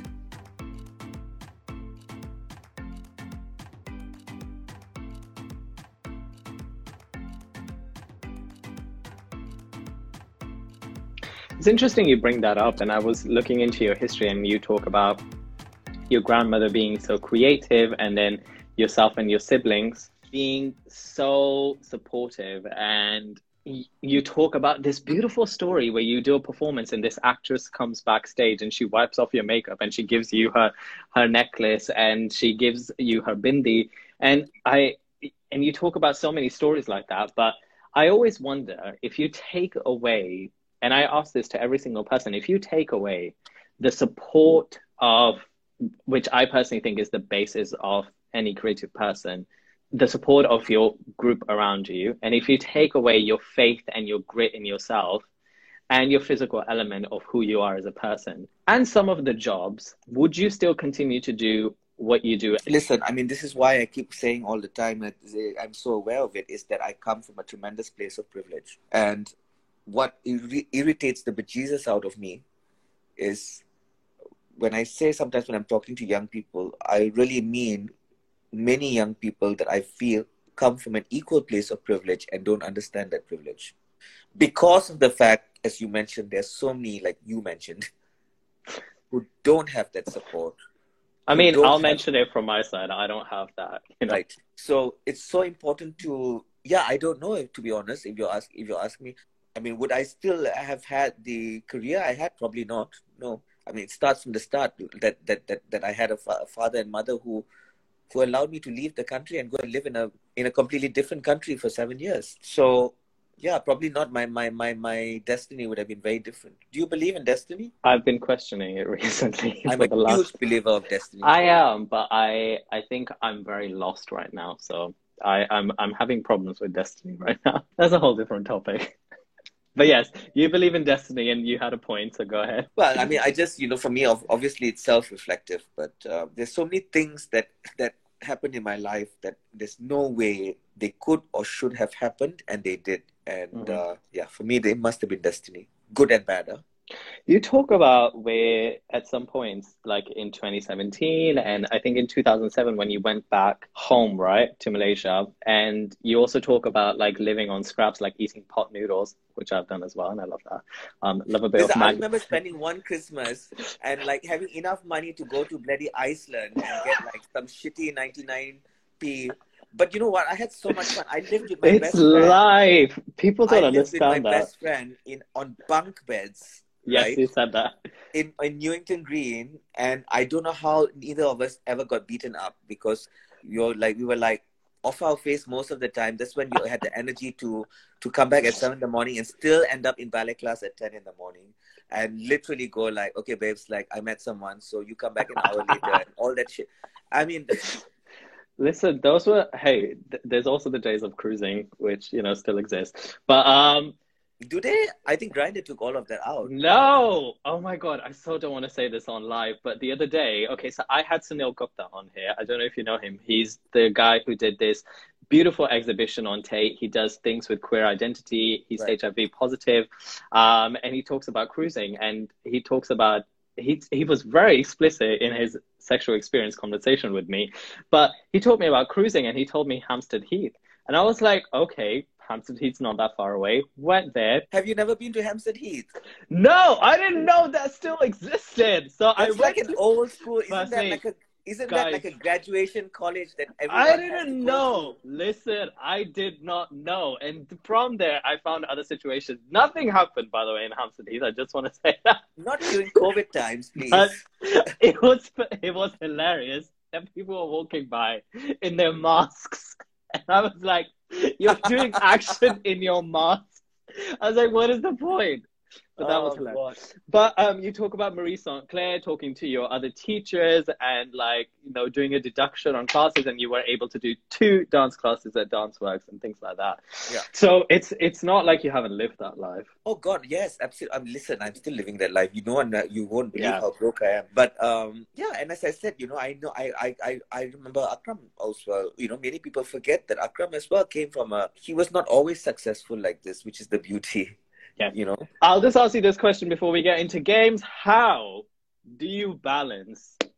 I watched you and I've I feel like you've been my study for the last week and I feel like as a creative. Your mind never shuts off. Like we're not regular nine to fives. We'll probably finish this live. You'll probably go on to something. I'll probably go on to something. I've got a class to teach at 10, 10.30.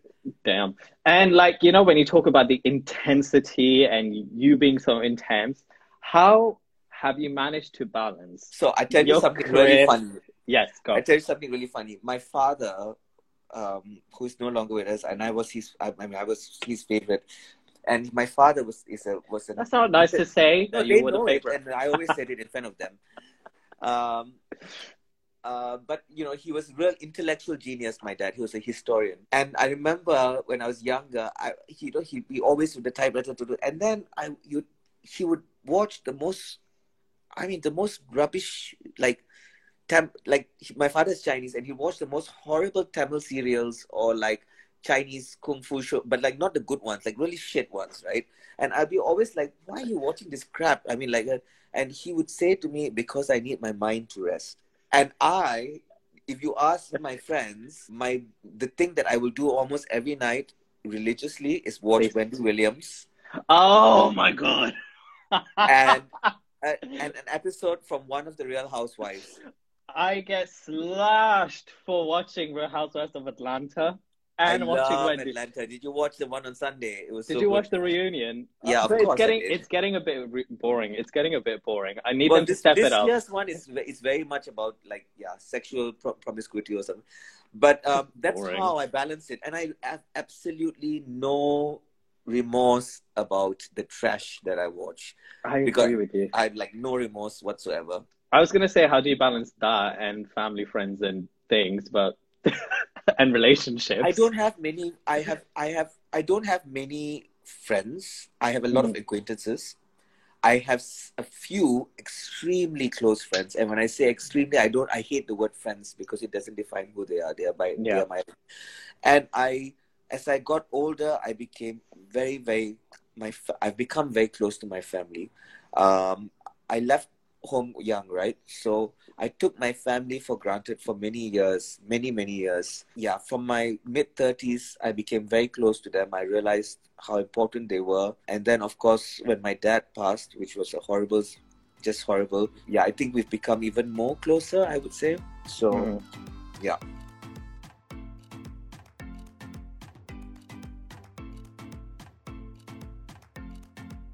Well, that is the part of the interview done, and we're gonna go on to some games. So, are you ready? I feel so proud of myself. Okay. Yes. You should. You should. This is the section which is called Sip a Chai, play with Rai. If you want to play, you play with Rai. If you don't, you sip your chai. So I'm going to start with the easy section, which is called If I Was. So I was to say, if you were a color, what would you be? And you can say, Black. there you go. All right, we're going to start off with if you were a movie, okay, there was an original movie about you, what would the title of that movie be? It's a rapid fire round. Mavin, that's it. It needs just Mavin. Oh, that that's speaks it. enough. Mavin. Uh, who would star in it? Me, of course. Are you going to play yourself? It's a, it's interesting how many people want to play themselves in a movie. I would think they want some like big shot actor or something like that. What would the plot line of this movie be? Oh my god, it'd be hectic. Proper, like, okay, I, I give you those five words, right? It's always my life is about love, sex, God, loss, and dance. It's Now, like a, can you imagine how long this movie would be? it could be a TV series. We could, we'll take it to Netflix afterwards. Um, what would the title song of this movie be? Because Okay, so. I would probably like, I would probably like, uh, commission like a really cool underground DJ, someone like Pac UX, someone like that, yeah. to like to uh to create a new like track that would be a combination of all the different kind of like uh, opposite like from class from Carnatic music like to Bach and Tchaikovsky and Swan Lake and all this shit. Yeah. If uh, wh- what? Oh my God, why is that gone blank? Um, if you were a drink, what would you be? Ginger ginger beer. I don't know why I said that. Ginger, is that like ginger tea? Um, if you were a food, what would you be? A salmon. Have you not watched Seaspiracy? No. You should, Why? because you'll know. and Watch it Okay. and then talk to me. Yeah, Okay. message me Okay. after. If you were a holiday destination, what would you be? Ibiza. Ibiza, the club part or like the family section? The cool club part that not many people know of. I haven't. I've been always to Ibiza and I've always done performances, it's always near the family section. I've never been to the club side. It's so sad. Um, if you were a dance pose, what would you be? If I was a what? A dance pose. You have to do it. Absolutely, absolutely no, no, no. It's just simple, simple. Absolutely neutral, parallel feet, just a line, just a single line. You have to do it. You do know that, right? You do know I can say no, right? You do know this is not a free country, right? You do know I can just go. You, yeah, but that'll be that'll be really sad to your viewers who who who have really nice perception of you. No, I really want my viewers to have the imagination to close their eyes now and just picture me in a beautifully aligned parallel. You do know there are sections where you have to dance. Have you not ever watched? You do know that I know about this, and I'm just going to ask you to dance instead. No, because I have retired. Um, if you were a clothing item, what would you be? Oh, pra- no, McQueen, of course. Ah, when he was alive or after his passing? So I met McQueen many times. Uh, I've got a beautiful story about McQueen because McQueen used to come clubbing a lot. Uh, Yes, and, he did. um, yes, he did. And one day, today, my because I was wearing my glasses, so I don't usually I have uh, I wear eyeliner every day. okay. Um, and once I was in an amazing club that is no longer there called Fiction, which is sort of Friday nights in King's Cross. Yes. Uh, and I was dancing. I was wearing this beautiful white shirt that was buttoned up. And then I was dancing, and then McQueen saw me from the corner of the room. He was sta- standing by the DJ, and he called me towards him. And then he um, he looked at me. He lifted my chin. He saw that I had kohl, and he said, "That looks very good on you. You should wear that every day." Oh. And then he turned me around and he took my shirt and he tore my shirt from the bottom right up to the top, so it split in the center, Okay. and it showed my back basically. Um, And then he went, "That's much better now." And then he, yeah. So I've got a story. I've got, I've got it somewhere actually. The shirt that was torn, ripped by um, McQueen. McQueen. Yep. Um, firstly, that's I always say it's a very rookie thing to wear white. In this instance, I will make an exception because drinks, drinks. If you were a Real Housewives, and I've just made this up on the spot. If you were a Real Housewives, what would your tagline be? Kenya Moore, of course. Yeah, but would your ta- oh yes? Why does everybody hate Kenya Moore? I love Kenya Ah. Moore. Kenya Moore hair care. Um, what would your tagline be? Uh, they think I'm intense, but they haven't. Got a sense. Fuck. they think I'm intense, but they haven't felt it yet, or some shit like that. I don't know. Wow, wow. Well, well, I wonder who you'd be like married to, or would you be a friend of, or situations like I'd that. probably be on like divorce number three, like still like fighting over the child and all that shit. Yeah. You'll be probably like what one of the countesses from New York. Oh my god! But New York is. The... I love Atlanta, but New York is so funny. It's just so funny. No, you need to watch Beverly Hills recently because what's her name? She's going through a divorce and she did that fight. But she's like, what are Oh, you going to love her, say? though. What are you? What will you say exactly? I Where love her her. t- What's her name? Uh, Erika Jayne. Erika, Erika Jayne, love Erika Jayne.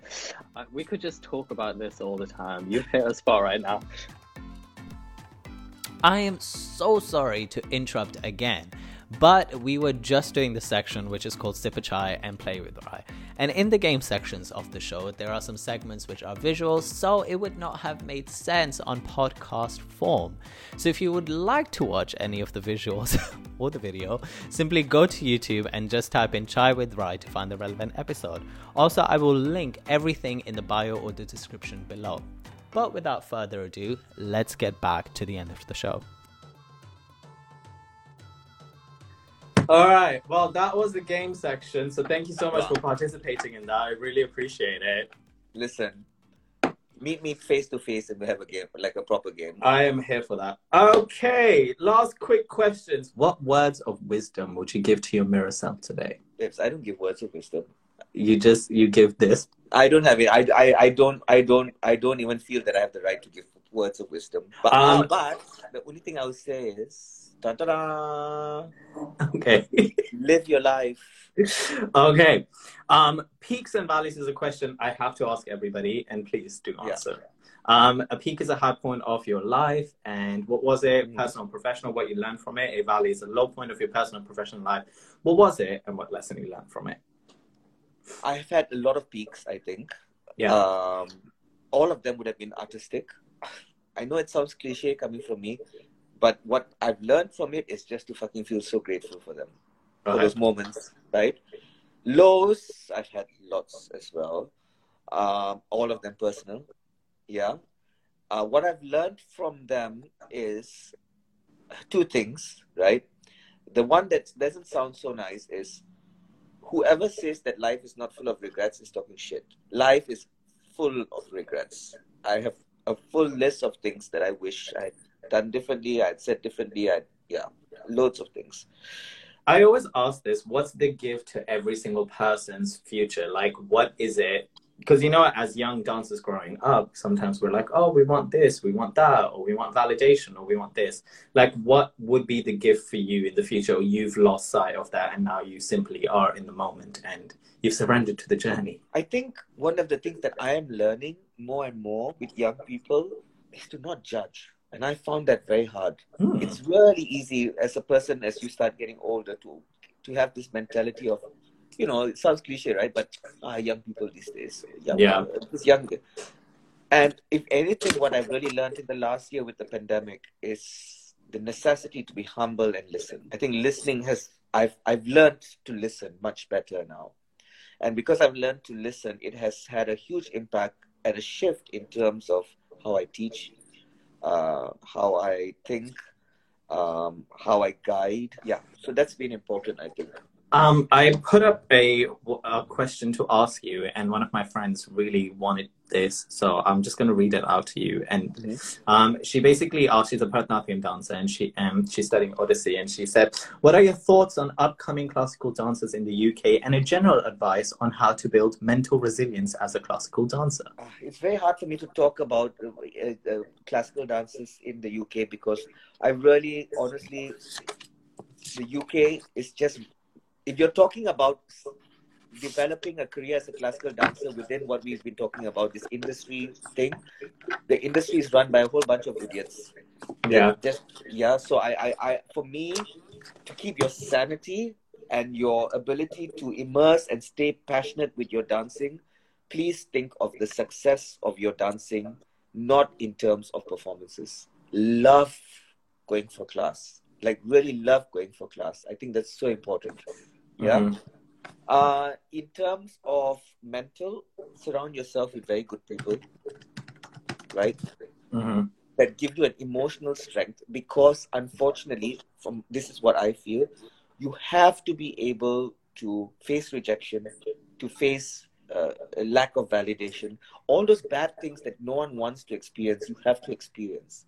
The difference is, which we were saying, is when you're privileged or when you're blessed enough to be with surrounded by a care, and that doesn't mean your other dance friends many times, and sometimes Mhm. it doesn't even mean your family, but but surround yourself with the right kind of support. Hello. That's that's my words of wisdom. Well, everyone, that brings us to an end, and I hope you enjoyed that. I want to say a massive thank you to the guest for joining me, for being so generous with their time, and for being so open. As well, I want to say a massive thank you to you for listening and supporting. Make sure to comment, share, and subscribe if you enjoyed that episode. Share it with your uncle, your auntie, your neighbor, your coworker, that random person you like to dial on for a booty call. You know the one I mean? But really, your support means a lot and it helps the show and the message of it grow. As well, you can find the pre recorded live version on YouTube. Simply type in Chai with Rai to find the relevant episode's video. I will pop all of the information down, such as the guest social media, their website, alongside that in the bio in the description. Make sure to show all of that some love too. That's it for now.